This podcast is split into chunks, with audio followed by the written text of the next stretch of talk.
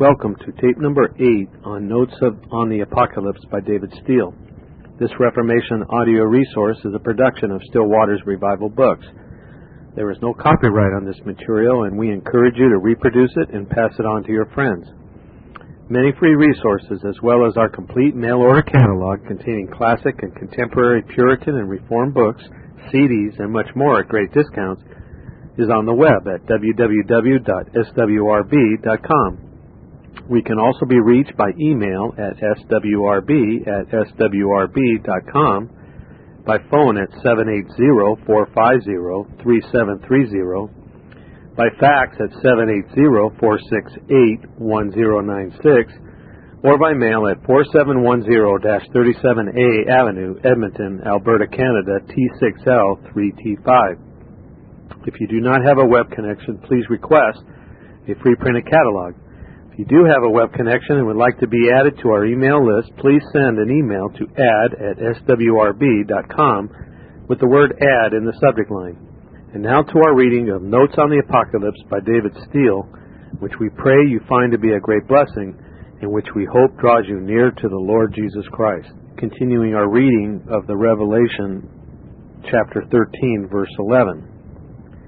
And I beheld another beast coming up out of the earth, and he had two horns like a lamb, and he spake as a dragon. John beheld another beast, therefore not the same as many expositors strangely suppose. No one can have an intelligent understanding of this chapter unless he views the beast of the sea and the beast of the earth as perfectly distinct. As the former arose out of a revolutionary state of society, and was consequently more clearly marked in history, so the latter grew up out of the earth more quietly and gradually like a spear of grass, we know not how. As this second beast of the apocalypse is to act a prominent part in the scenery afterwards, presented in vision to the apostle, and a correspondent part in actual history, and it is as it is called by different names and appears under different aspects, it is necessary that its character be closely inspected so that its identity may be clearly ascertained. The description here given is very minute. One thing is very obvious that this beast of the earth is the confederate, the ally, and the accomplice of the beast of the sea. They act in concert. They had been thus represented in vision, vision to Daniel. In the seventh chapter of that prophecy, we had the beast of the sea, as here with his ten horns. Verse 7. While the prophet narrowly considered the horns, behold, there came up among them another little horn. Verse 8. It has been already shown that these horns represent the kingdoms into which the Roman Empire was divided. Verse 24. Among these horns and kings, verse 24, or kingdoms, another shall rise after them. Among them, yet in the order of time, after them. Thus it appears that Daniel's fourth beast had eleven horns, but the eleventh is called another which came up, to distinguish it from the ten, verse 20. He shall be diverse from the first, verse 24.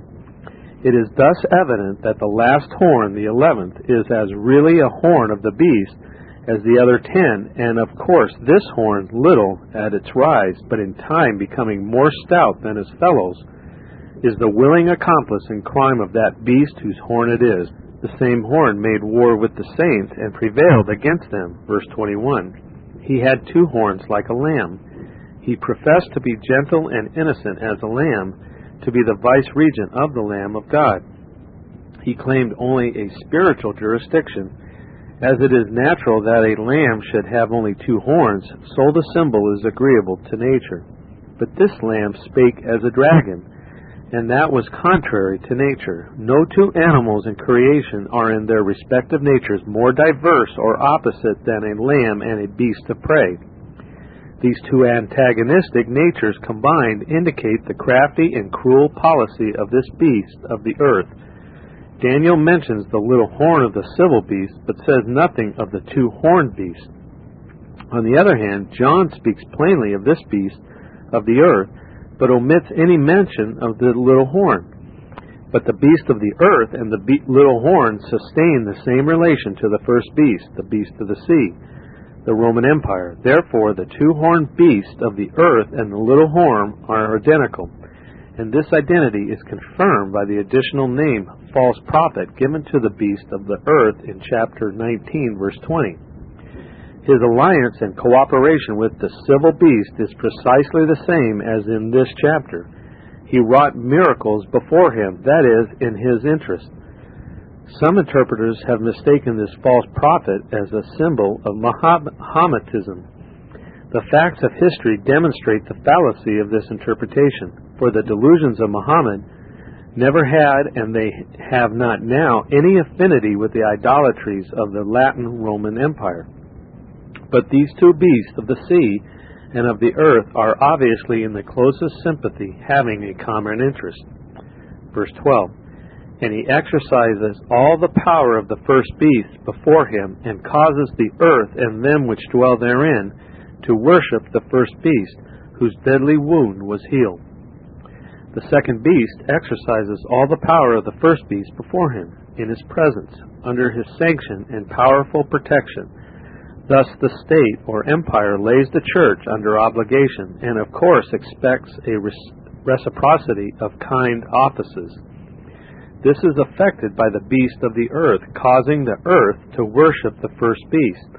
By force and craft this is accomplished. By his two horns of power, the regular and secular orders of the hierarchy, as from the mouth of a dragon he enjoins submission to the civil powers that be. But besides the horns of power, that is, ecclesiastical authority, this beast of the earth in order more effectually to enforce his commands to worship the first or civil beast, resorts to great wonders, miracles, verses 13 and 14, lying wonders, 2 Thessalonians 2 9. For Paul and John agree in their description of the same diabolical agency. As Janus, as Jannes and Jambres withstood Moses, magicians doing so with their enchantments, beguiling unstable souls, so this second beast maketh fire to come down from heaven on the earth in the sight of credulous men. 2 Timothy 3, verse 8, Exodus 7, verse 22, and Acts 8, verses 9 to 11. The venal ministry of the heathenized church, chapter 11, verse 2, inculcate passive obedience to the beast of the sea as to the ordinance of God to resist, which subjects the recusant to damnation. Romans 13, verse 2. Here then we behold the counterfeits of the two great ordinances of the church and state, against which it is the special duty and arduous work of the two witnesses to contend for twelve hundred and sixty years. This false prophet, who spake as a dragon and made fire to come down from heaven to authenticate his divine mission, may represent the bulls anathemas, interdicts, and cyclical letters which emanate from Rome, together with the less terrifying mandates of her coadjutors' daughters. Verses 13 to 17. And he doeth great wonders, so that he maketh fire come down from heaven on the earth in the sight of men, and deceiveth them that dwell on the earth by the means of those miracles which he had power to do in the sight of the beast saying to them that dwell on the earth that they should make an image to the beast which had the wound by a sword and did live. And he had power to give life unto the image of the beast, and the image of the beast should both speak and cause that as many as would not worship the image of the beast should be killed. And he caused all, both great and rich, rich and poor, free and bond, to receive a mark in their right hand or in their foreheads and that no man may buy or sell save he had the mark, or the name of the beast, or the number of his name. This lamb like beast of the earth devises another agency by which to subserve his own diabolical interest, as well as that of the first beast. He causes to be made an image to or of the beast of the sea. Of images in general, as objects of idolatrous worship, we are warranted to say they are dead and dumb idols. Chapter 9:20 and Jeremiah 10:14. But this one is altogether different, and it is surprising to find learned expositors fixing upon the superstitious use of the cross by the papists as exemplifying this symbol.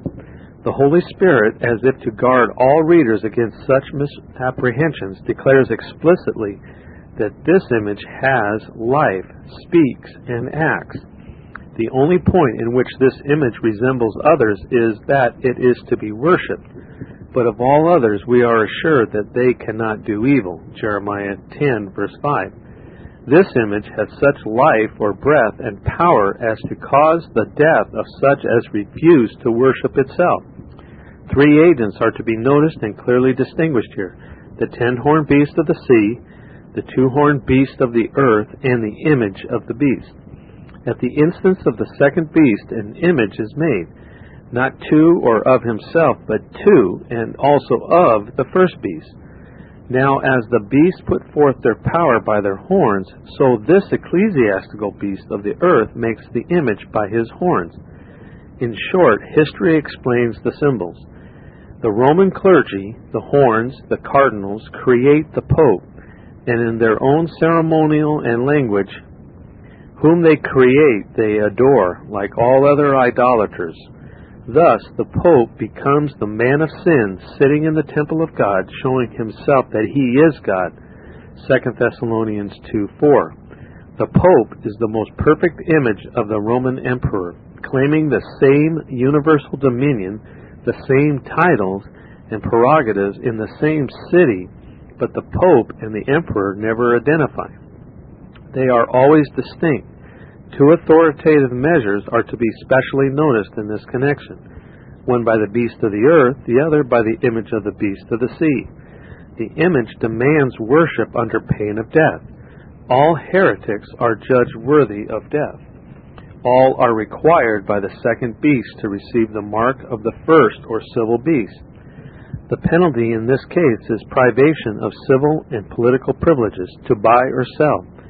It is to be noticed here that the mark is imposed by the authority of the ecclesiastical power, the two horned beast, as there is liability to mistake as to which of the two beasts the mark refers, and as this mistake is in fact generally made by expositors, the Apostle John has been directed, as in the case of the image, to be peculiarly explicit, that all may know it to be the mark of the first beast. See chapters 15, verse 2 19 verse 20, and 20 verse 4. But it will be asked, what are we to understand by the mark? This question is easily answered from history. The heathen idolater glorified in his devotion to his imaginary god, as the ivy leaf was the token of the worshippers of Bacchus, soldiers bore the initials of the names of their commanders and slaves of their masters. These characters were impressed on the foreheads or other parts of the persons of individuals. The general idea suggested by the mark was subjection or property. In short, the mark of the beast signifies open and avowed allegiance to anti Christian or immoral civil power, when in the forehead and active cooperation with the same, when in the hand.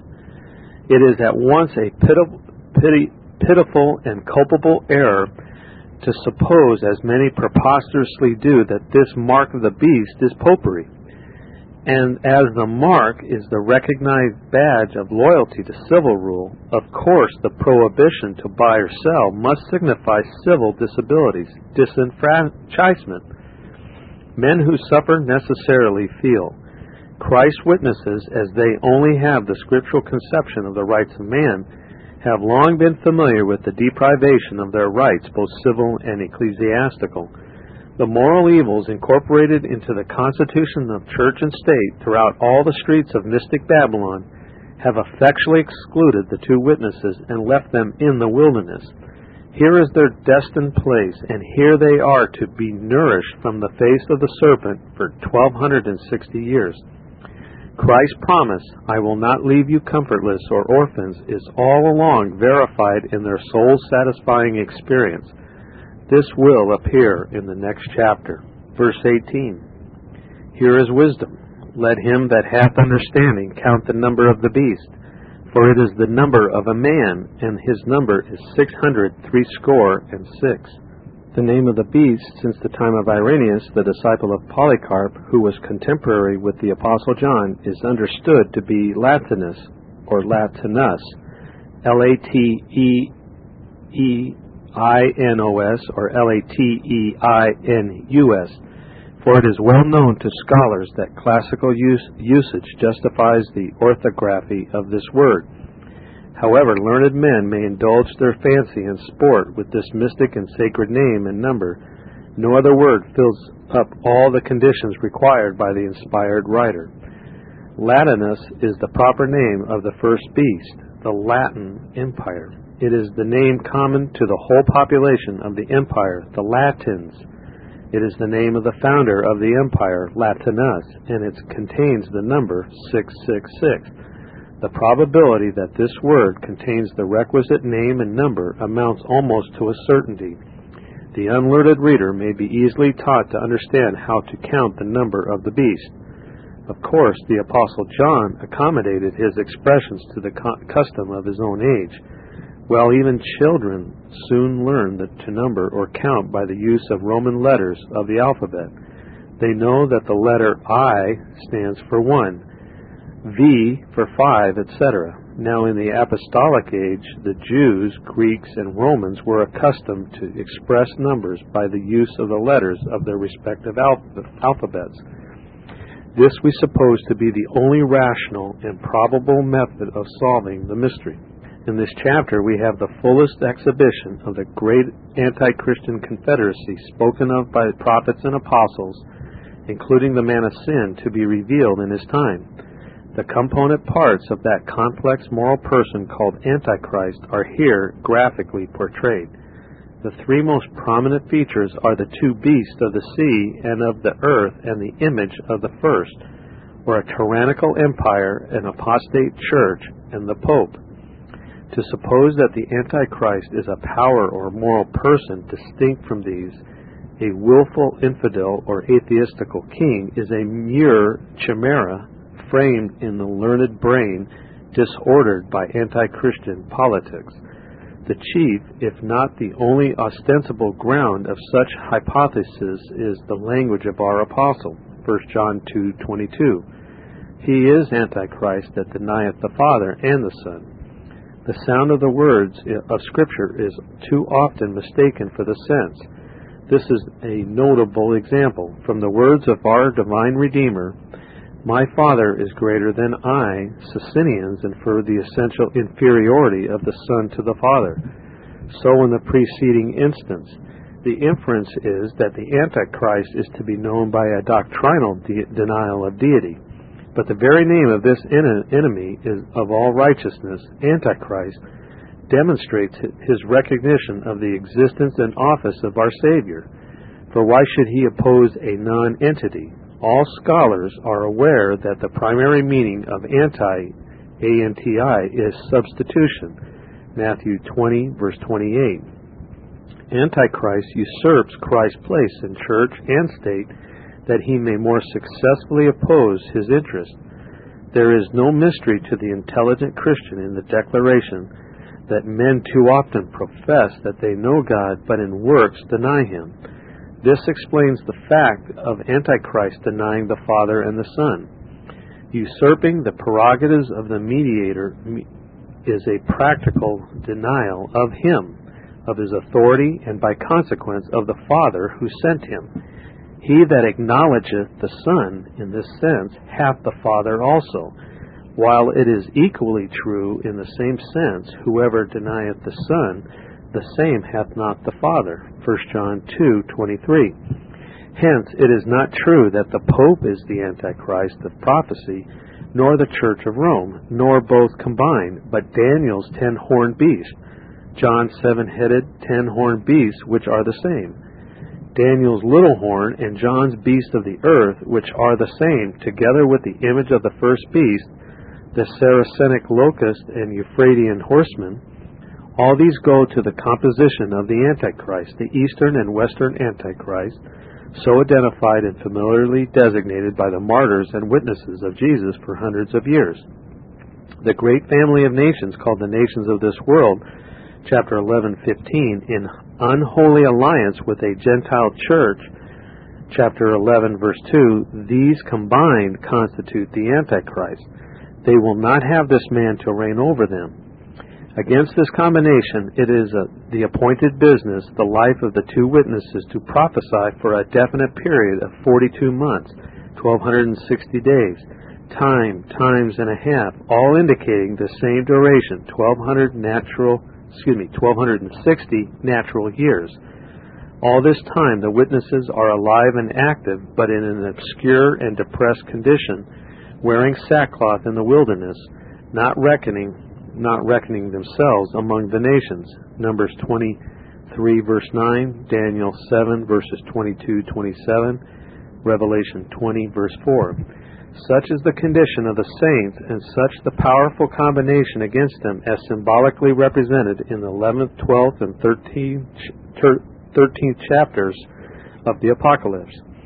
And in this prolonged and eventful conflict, we may, with Moses, turn aside and see this great sight, why the bush is not burnt. Exodus 3, verse 3. The Lord was in the bush, and greater is he that is in them that is than he that is in the world. 1 John 4, 4. This will appear in the following chapter. Chapter 14. As the 13th chapter contains the most full and graphic description of the great apostasy, so in this chapter we have the other party described which protested against the, that apostasy. It is a concise history of the two witnesses in holy and happy fellowship with Christ when he had rejected the heathenized church because of her unholy league with the beast of the bottomless pit. Chapter 11, verses 2 to 7. The contrast between the sealed ones here and those who bore the mark of the beast is very noticeable. This fact suggests that the parties are contemporary. Besides, it is evident that this company of 144,000 are the legitimate successors of those sealed in chapter 7, verses 4 through 8. Or rather, from the perpetual identity of the covenant society as a moral person, we may view this company as the same with the sealed ones of the seventh chapter, the two witnesses of the eleventh chapter, and as in the wilderness of the twelfth chapter. Political bias caused a learned expositor to interpret the third angel of this chapter as a symbol of the prelatic church of England, and a similar bias or modern charity induced another to distinguish between the two witnesses and the 144,000. To the unbiased and enlightened mind, it is obvious that instead of the 144,000 symbolizing the pious people in the different branches of the Christian church, all true Christians, they are in fact distinguished from the true Christians as 144,000 from a great multitude who had washed their robes and made them white in the blood of the Lamb. Chapter 7, verses 9 and 14 as the Antichrist, after his first development in the world, appeared in diverse forms of organization, thereby more effectually to deceive them that dwell on the earth, yet still preserved his moral identity, so the faithful servants of Christ are presented in corresponding attitudes and aspects to oppose and counteract his diabolical policy and tyranny, yet always preserving their proper identity during the whole period of 1260 years. The process of sealing the servants of God in their foreheads, chapter 7, verses 4 through 8, took place under the sixth seal before the opening of the seventh, chapter 8, verse 1, which introduced the trumpets, the harbingers of the visible organization of Antichrist. For this purpose, the four winds, all winds emblematical of popular commotions, were by four angels restrained from blowing upon the earth during the peaceful reign of Constantine and his successors.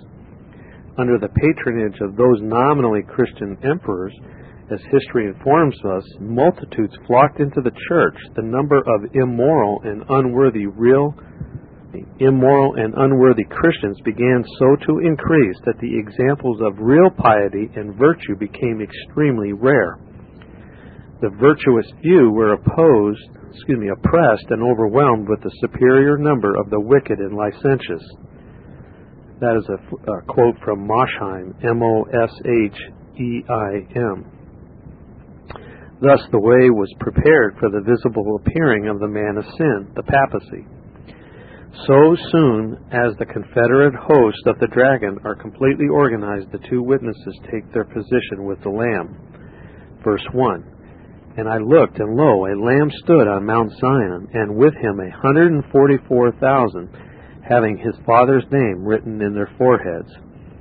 While all the world wonders after the beast, chapter 13, verse 3, and the gross senses of the multitude are preoccupied with that object, here is another presented more worthy of our contemplation. Often has the Lord Jesus appeared in vision to John while viewing the grand panorama passing before him at Patmos. Here he appeared as the captain of the Lord's host at the head of his army, not indeed in active military enterprise, but rather as leader in acts of solemn worship during a temporary recess from sanguinary warfare. He and his associates are on the Mount Zion. In Zion is his seat. The Lord hath founded Zion, and the poor of his people shall trust in it. Isaiah 14, verse 32. This select company maintain fellowship with Christ, being really and inseparably united to him as their head by the bond of the Spirit on his part and faith on theirs. Christ's Father's name in their forehead indicates that they are the property and voluntary servants of God in Christ. Of this covenant relation, baptism is the visible sign. But while Simon Magus may bear the sign, none but those who are sealed unto the day of redemption are honored to stand with the Lamb on Mount Zion. To him their number is as accurately known as 144,000 is to us. And truly their fellowship is with the Father and with his Son, Jesus Christ. Votaries of the beast may either glory in bearing his mark in their forehead, or conceal the mark in their right hand, but the followers of the Lamb will confess him and his word before men at the hazard of all that is dear to men, even life itself. Mark 8:38, verses 2 and 3. And I heard a voice from heaven, as the voice of many waters, and as the voice of a great thunder, and I heard the voice of harpers harping with their harps and they sung as it were a new song before the throne and before the four beasts and the elders. And no man could learn that song but the hundred and forty four thousand which were redeemed from the earth. Let the children of Zion be joyful in their king. Let the high praises of God be in their mouths. Psalm 149 verses 2 and 6. Unterrified by the roaming of the beast of prey, these followers of the Lamb lift their voices in unison, and whether on mountains or in valleys, in dens or in caves of the earth, their songs of praise ascend to the ears of the Lord of Sabaoth. The symphony is heightened by the voice of harpers harping with their harps.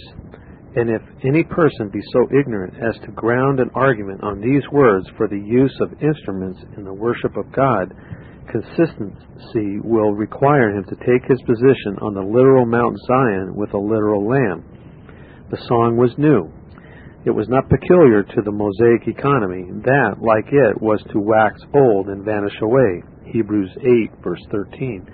No, it was indited by the Holy Spirit, to whom all hearts are known and all events foreknown.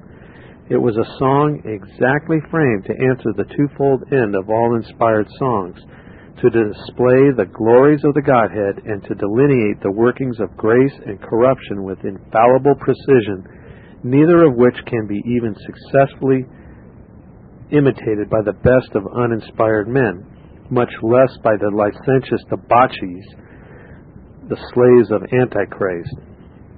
Moreover, the order of worship, as here exemplified, merits special attention the 144,000 performed this solemn service before the four beasts and the elders.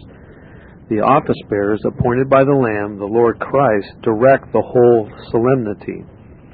Among this joy, among this joyful and holy company, there is no hint of any part of public worship that is left to a vote of the congregation. This new song was unintelligible by the votaries of the beast, nor could they learn it while in that servile vassalage. They only who were redeemed from the earth as well as from among men were capable of learning it. As this song related to the royal prerogatives of Jesus Christ, and those who dwelt on the earth had transferred their allegiance to Antichrist, they became thereby incapacitated for learning that song. Alas! How many compl- complain of the cloudiness, the Jewish peculiarities, the unforgiving, revengeful spirit of the inspired Psalms? In their apprehension, they are contrary to the spirit of the gospel. That is, the Holy Spirit is contrary to himself. Oh, the blasphemy! Can such learn the new song? No, indeed, unless they repent and pray God if perhaps the thought of their heart may be forgiven them. Verses 4 and 5. These are they which were not defiled with women, for they are virgins. They are they which follow the Lamb whithersoever he goeth. These were redeemed from among men, being the first fruits unto God and to the Lamb. And in their mouth was found no guile, for they are without fault before the throne of God. These 144,000 worshippers are farther distinguished by their chastity. Betrothed to the Lord Christ from eternity, they are married to him in time. Hosea 2:19 and 20, Romans 7 verse 4, Corinthians 11 verse 2. Indeed, the marriage covenant is employed throughout the Bible to shadow forth the union between Christ and the believer. Isaiah 54 verse 5, Jeremiah 31 verse 32, Hosea 2 2, Revelation 21 verse 2. This analogy pervades the 45th Psalm and the Song of Solomon. Idolatry is therefore adultery, and superstition, will worship, and human inventions as means of grace or the com- communion with God are fornication. Ezekiel 23, verse 27. Accordingly, the kings of the earth are charged with this crime. Chapter 18, verse 3. Hence, it is plain that this company with the Lamb are such as do not receive or teach for doctrines the commandments of men, nor submit to a voluntary humility and worshiping of angels. Colossians 2:18. For they are virgins. Psalm 44 verse 14. They are distinguished for sound doctrine and the power of godliness. A man that is a heretic after the first and second admonition they reject. Titus 3:10. They cannot be indifferent to truth and error and they may be known by their love for practical and, but especially doctrinal preaching. They frequent the ministry of those who give attendance to reading, to exhortation, to doctrine. 1 Timothy 4, verse 13. This ends the reading of side 1. Please turn the tape over and continue listening on side 2. These follow the Lamb. John 10, verse 4 and 27. Next, after self denial, taking up the cross becomes the test of discipleship. Matthew 16, verse 24 and 25. Suffering is the most trying and most difficult part of a Christian's obedience. But mere suffering for one's religion is no evidence that his religion is scriptural, nor is punishment endured for religious persecution. But suffering for righteousness' sake, or for Christ's sake, is persecution, and this is what is implied in following the Lamb whithersoever he goeth. Not suffering, but the cause for which he suffers makes a Christian martyr. All these 144,000 are martyrs in principle and intention. Besides, these were redeemed or bought from among men. Purchase supposes contract, a price fixed and paid. This ransom is both from debt and crime, from bondage, sin, and penalty. The Lamb is their surety. With his blood he redeemed them to God. Chapter 5, verse 9, and 1 Peter 1, verse 19. An atonement which does not reconcile, a redemption which does not save, must be an atonement and a redemption without a compact. Hence, the covenant of grace and Christ's engagement as surety in that covenant determine the extent of the atonement. For without compact no sinner could be saved. But such is the liberal doctrine of the boasted Roman Catholic Church, and such the sandy foundation of that general and doubtsome faith which the witnesses renounce. However numerous these followers of the Lamb may seem to be, they are no more than the first fruits. But the first fruits are part of the coming harvest and an assured pledge of a larger ingathering. Their numbers were to be greatly augmented by the Reformation and still further in the millennial era. Godly sincerity is the last quality of these upright ones. They are Israelites without guile, integrity, probity, candor, distinguish them from the flocks of the companions by whom they are surrounded. As they think in their heart, so do they express the truth. Psalm 15, verse 2, chapter 12, verse 2, and John 1, 47. They know nothing of the pious frauds any more than the indulgences and supererogations by which the man of sin sustains his interest. Their being without fault before the throne of God is the highest condemnation, excuse me, commendation possible, yet it does not imply sinless perfection. It speaks their justification by the righteousness of Christ and their Christian sincerity, such as God testifies of Job, Job 1, chapter 8. Who would not prefer the society and employments of those who are with the Lamb on Mount Zion to dwelling in the tents of wickedness? Let our delights be with these excellent ones of the earth. Verses 6 and 7. And I saw another angel fly in the midst of heaven, having the everlasting gospel to preach unto them that dwell on the earth, and to every nation, and kindred, and tongue, and people, saying with a loud voice, Fear God, and give glory to him, for the hour of his judgment is come, and worship him that made heaven and earth, and the sea, and the fountains of water the apostles John and Paul agree, as already noticed, in delineating a great defection from the purity and power of Christianity in the last days. Paul calls this event the apostasy, 2 Thessalonians 2, verse 3, while John designates it the Antichrist, 1 John 2, 22. Both these inspired writers use the Greek article as may be supposed to emphasize that wicked confederacy of church and state, a confederacy of greater extent and longer continuance than any other conspiracy against the Lord and his anointed. Against these, the saints of God, with Messiah at their head, contend for the allotted period of 1260 years, as we have seen in the three preceding chapters on their part, the warfare is mostly defensive, and their weapons ordinarily spiritual. 2 Corinthians 6, 6 and 7. From the sixth verse to the close of this chapter are presented under customary and well defined symbols three successive stages of successful reformation, showing how the two witnesses managed their scriptural and effective testimony against anti Christian error and disorder in organized society three mystic angels successively appear, divinely commissioned to execute their respective and appointed work. These angels have been correctly designated by judicious expositors angels of revival and reform. To the intelligent Christian, it will be obvious that without reform there can be no revival. The popular idea of our time connected with the term revival is without foundation in the Holy Scriptures. It does not mean the regeneration of a sinner, nor the first work of the Spirit in conviction. It presupposes the existence of the vital principle and the bringing of that living principle into visible activity. Romans 7, verse 9. And this is equally true whether of an individual or moral person. Psalm 85, verse 6, and Ezekiel 37. Divine truth and external order are characteristics of a genuine revival. For nothing but sound doctrine can produce the power of godliness. The popular commotions and social disorders which accompany modern revivals render them highly suspicious.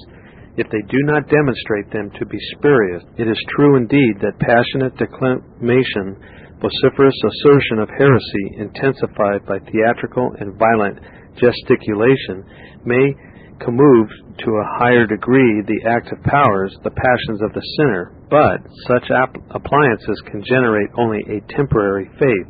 Such converts, having no root in themselves, wither away. Mark 4, verse 6. God is not the author of confusion, but of peace, as in all the churches of the saints. So these angels of reform declare by their ministry. The first of these angels is the recognized symbol of the gospel ministry, chapter 120 to 1, 8, and 12. Heaven is the visible church general. Flying indicates celerity of motion. This angel does not represent any individual as Luther, but the collective body of those who carry the joyful message of the everlasting gospel. This gospel is everlasting as distinguished from another gospel which is not another. Galatians 1 6, 7, 8, and 9. A spurious counterfeit and therefore ephemeral gospel invented and propagated by the man of sin from the flood which issued from the mouth of the dragon. Chapter 12, verse 15. The gospel preached by this angel is everlasting in its origin and duration. Titus 1 2, John 4 14, Galatians 6 8. This angel's commission is as extensive as that of the apostles. Every nation, his loud voice is expressive of his zeal, energy, and authority. The subject matter of his brief sermon indicates very plainly that the object of his teaching is to counteract the heresies of the Romish apostasy.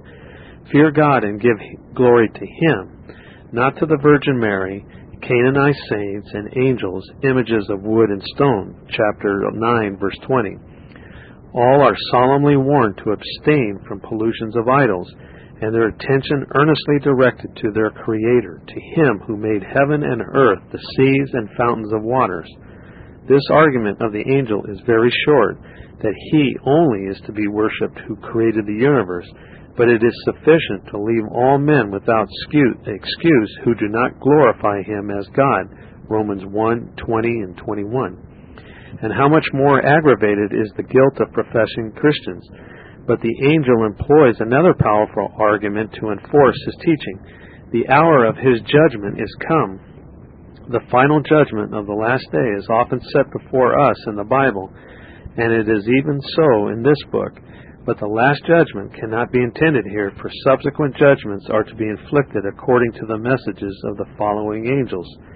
That Charlemagne should be mistaken for this flying angel betrays an almost incredible hallucination of the human mind.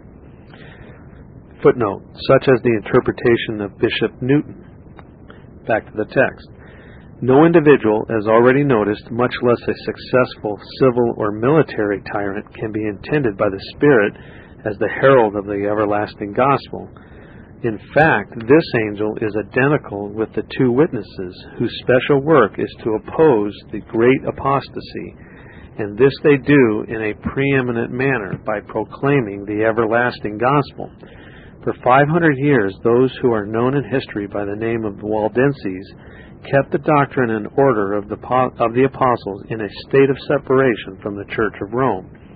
In the latter part of the 12th century, their numbers and influence attracted the notice and brought among, upon them the wrath of the man of sin. In the following ages, multitudes of them were subjected to all the penalties of confiscation, banishment, and death like the seed of Abraham in Egypt, however, the more they were afflicted, the more they multiplied and grew.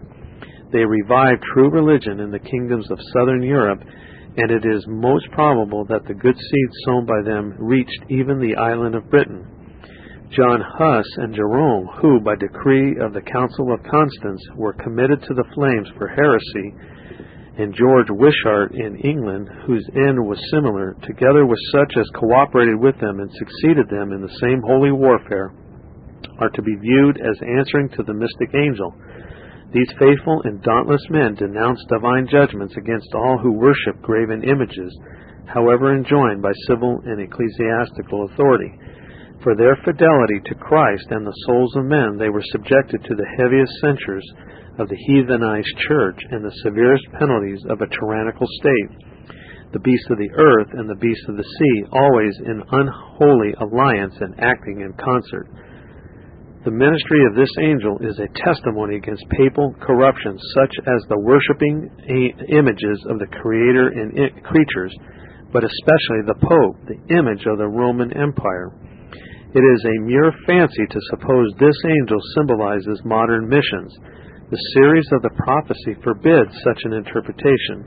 Besides, the idolatry of Rome Christian is not less real or gross than the idolatry of pagans. It calls for a more earnest testimony, and God has never left himself without witnesses against defection and apostasy. This angel prepares the way for his successor, who prosecutes the same work with increasing clearness and confidence. Verse 8 And there followed another angel, saying, Babylon is fallen, is fallen, that great city, because she made all nations drink of the wine of the wrath of her fornication. There followed another angel. Some expositors, such as Faber, footnote, interpret this angel of Luther, some of Calvin, but no individual is sufficiently prominent in history to justify the application to him of so striking a symbol in so concise a prophecy. Such restriction of a symbol to an individual results from prelatic habits of thought. In the mind of a prelate, the idea of a gospel ministry includes that of a metropolitan. This angel is, in fact, as usual, simply the emblem of the ministry, not excluding the social body of which they are the official guides. This second angel carries forward the Reformation effected by his predecessor, reviving that cause when it began to languish under the violence of Antichrist.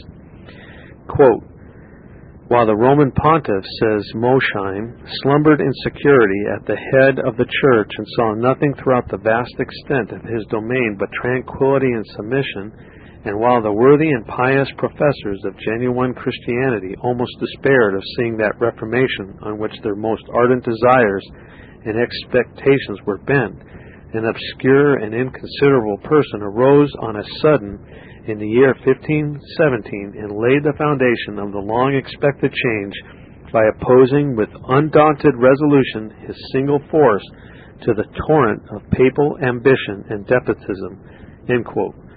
That individual was the heroic Luther, whose praise is in all the churches till the present day. No individual is so famous in the history of that eventful period as Martin Luther for recovering the doctrine of justification by the righteousness of Christ to the exclusion of all creature merit. This fundamental principle in the economy of man's salvation he justly denominated the hinge of a standing or falling church. By the defense and propagation of this doctrine, especially the priestly office of Christ was vindicated against the dogmas of penance, indulgent, and supererogation inculcated by the man of sin, and by consequence one of the bulwarks of mystical ba- Babylon effectually demolished. At the famous Diet of Worms, which, like the Council of Constance, combined the imperial power of Rome, civil and ecclesiastic, that indomitable servant of Christ gave a visible demonstration that the Spirit of the Father animated and spake in him. Matthew 10:20. Not less explicit was Luther on the fundamental doctrine of the divine creeds, which, with other Arminian dogmas of creature merit, had been almost universally propagated and stamped with the pretended infallibility of, of, excuse me, infallible authority of Rome. By the translation and circulation of the Holy Scriptures among the people, the idolatries, impositions, and profligacy of the priesthood were extensively discovered and after years of deference to ecclesiastical authority, conditional proposals of submission to the Pope upon conviction of error in his theses, or conscientious belief, Luther in time arrived at the conclusion that the Church of Rome was irreclaimable, giving publicity to his deep convictions in a treatise, The Captivity of Babylon. In the 18th chapter of this book, he discovered that Babylon, Babylon is doomed to destruction he considered the Church of Rome as answering to the prophetic symbol and, of course, not to be reformed. It was an obvious inference he ought to obey Christ rather than the Pope. Come out of her, my people. This call was indeed a sufficient warrant to separate from the Church of Rome, and, acting on it, Protestant churches have ever since been organized.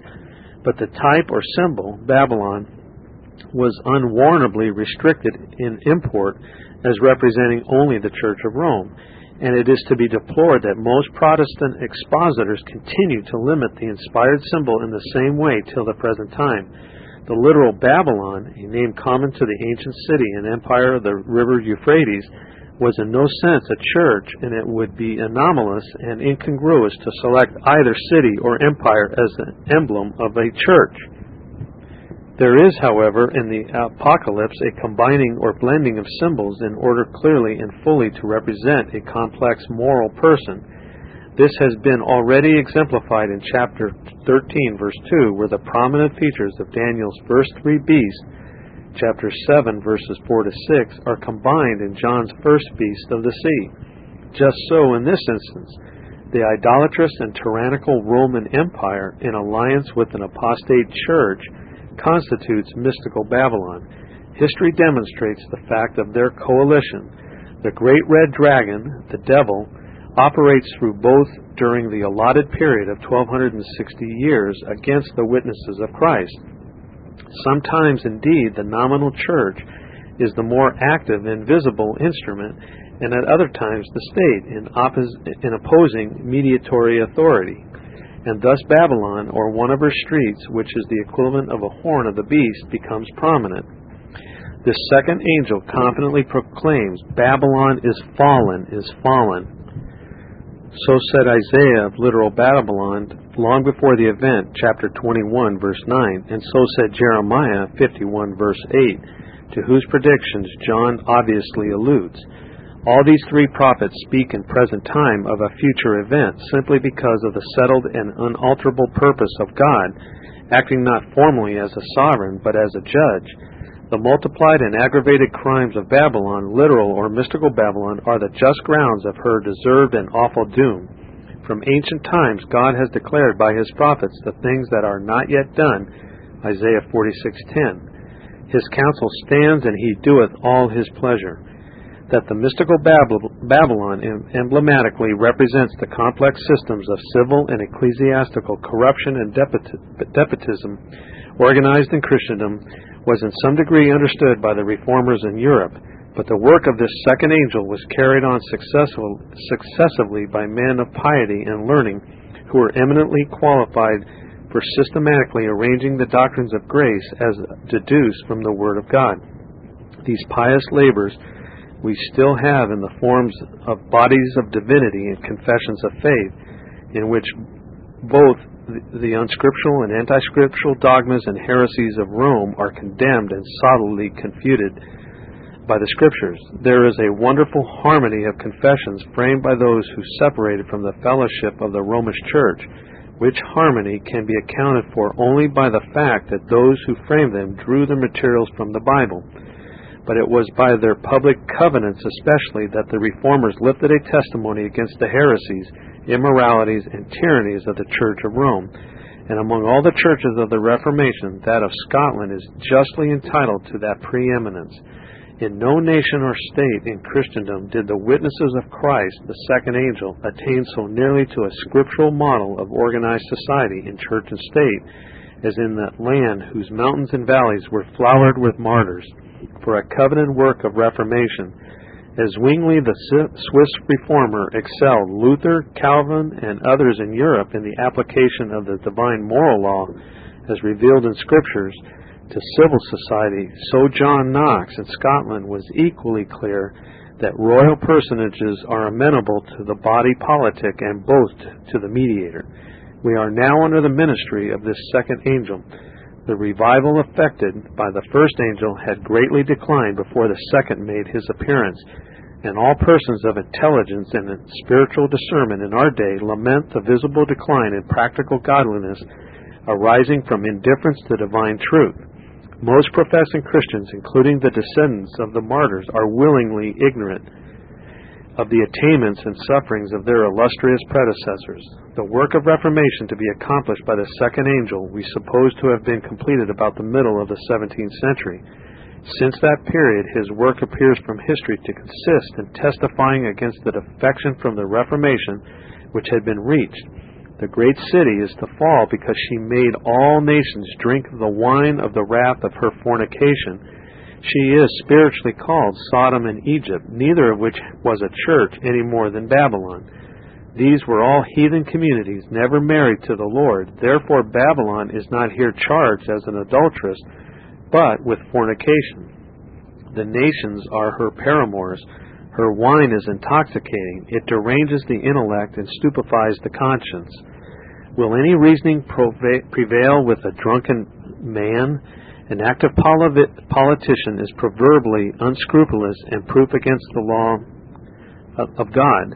There is, however, wrath in this cup. Those who refuse to kiss excuse me, those who refuse to kiss the Son must feel the weight of his iron rod.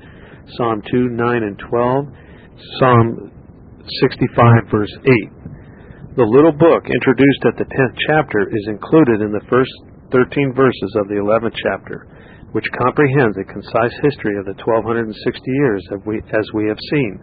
At the 15th verse, the seventh and last trumpet is sounded, which introduces the millennium and gives a brief outline of events till the end of the world.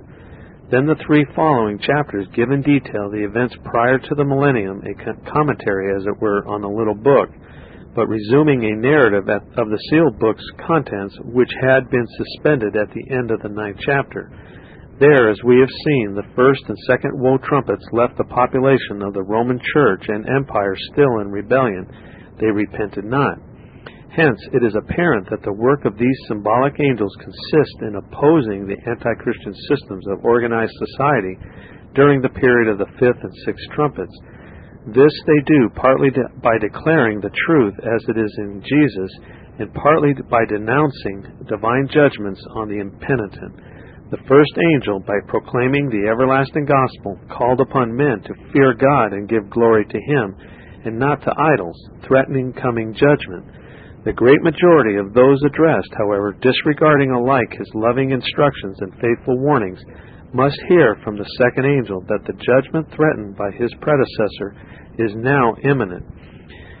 Babylon is fallen, notwithstanding the faithful and earnest contendings of the Waldenses, Bohemians, and others on the continent of Europe, seconded by the Lollards in England, so far were the votaries of Antichrist from repenting of their idolatry and profligacy that they became more and more exasperated against those witnesses who tormented them and attempted to silence their testimony by committing their leaders to the flames.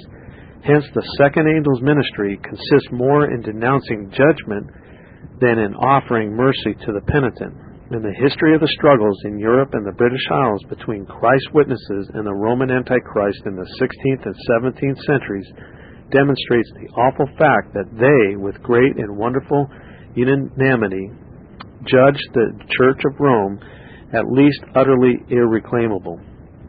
Of this united judgment, the confessions of those reformers are at this day a standing evidence. But chief among the churches and nations of Christendom stands Scotland, as well before as after her appearance by her famous commissioners in the Westminster Assembly of Divines, in her full and free assembly, and by her national representatives, sustained by all their pious constituency, she uttered those memorable words, We abhor and detest, chiefly all kinds of papistry in general, and particularly heads excuse me, in particular heads, even as they were damned, condemned, and confuted by the word of God in Kirk of Scotland. Perhaps this is the only instance hitherto within the 1260 years where a whole church and nation, under the awful sanction of a solemn oath, had pronounced a judicial sentence of condemnation upon the Church of Rome. Thus, with confidence, did those noble witnesses pronounce the anticipated doom of the mystic Babylon. But alas! May we not adopt and apply now, and, and this time it was 1870, the language of the weeping prophet? How was she become a widow? She that was great among the nations and princes among the provinces, as declension among those who had protested against the corruptions of Antichrist under the ministry of the first angel of reform, together with the continued impenitence of the multitude who still wondered after the beast, called for the appearance of the second angel of revival. So the moral condition of the world called for the work of his successor. In the meantime, living as we are now, within the period allotted in prophecy and in history to the ministry of the second angel of revival and reform, it is but too evident that there is a great and increasing decline among the best Reformed churches Many of the Protestant ministry, especially of the prelatic order, are posting back to Rome, and the growing ritualism, with its gaudy and splendid attire of a harlot, which characterizes others, plainly indicates their tendency in the same direction.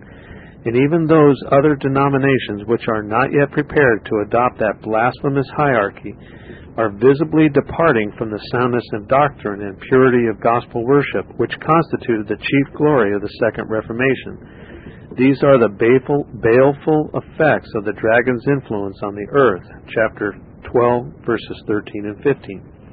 Besides, nearly all ecclesiastical bodies are yet in cordial alliance with the beast of the sea, and this alliance is the Antichrist. The Pope is now nearly divested of his former civil supremacy, and in this respect becomes less the express image of the imperial beast of the sea, chapter 13, 14. Yet the leaven of the Romish religion pervades all the Christian community so far as allegiance to the beast or his horns is either enjoined or tolerated. This usurpation of royal prerogatives of Christ over the churches and nations in the eastern hemisphere by the kings of the earth, and a similar usurpation in the western hemisphere whether by individual despots or by the body politic, is the great crime which fills the measure of the cup of wrath to be poured out on the seven of the seven vials. While such is the moral condition of society in all lands favored with the revelation of the will of God, visited with judgments continuing in penitent and guilty augment in guilt augmenting, what is to be expected but heavier judgments to follow? This ends tape number 8 of Notes on the Apocalypse by David Steele. Please go to the next tape in the series and continue listening. This Reformation audio resource is a production of Still Waters Revival Books. Many free resources, as well as SWRB's complete mail order catalog containing classic and contemporary Puritan and Reformed books, CDs, and much more at great discounts, is on the web at www.swrb.com. We can also be reached by email at swrb at swrb.com, by phone at 780-450-3730, by fax at 780-468-1096, or by mail at 4710-37A Avenue, Edmonton, Alberta, Canada, T6L3T5.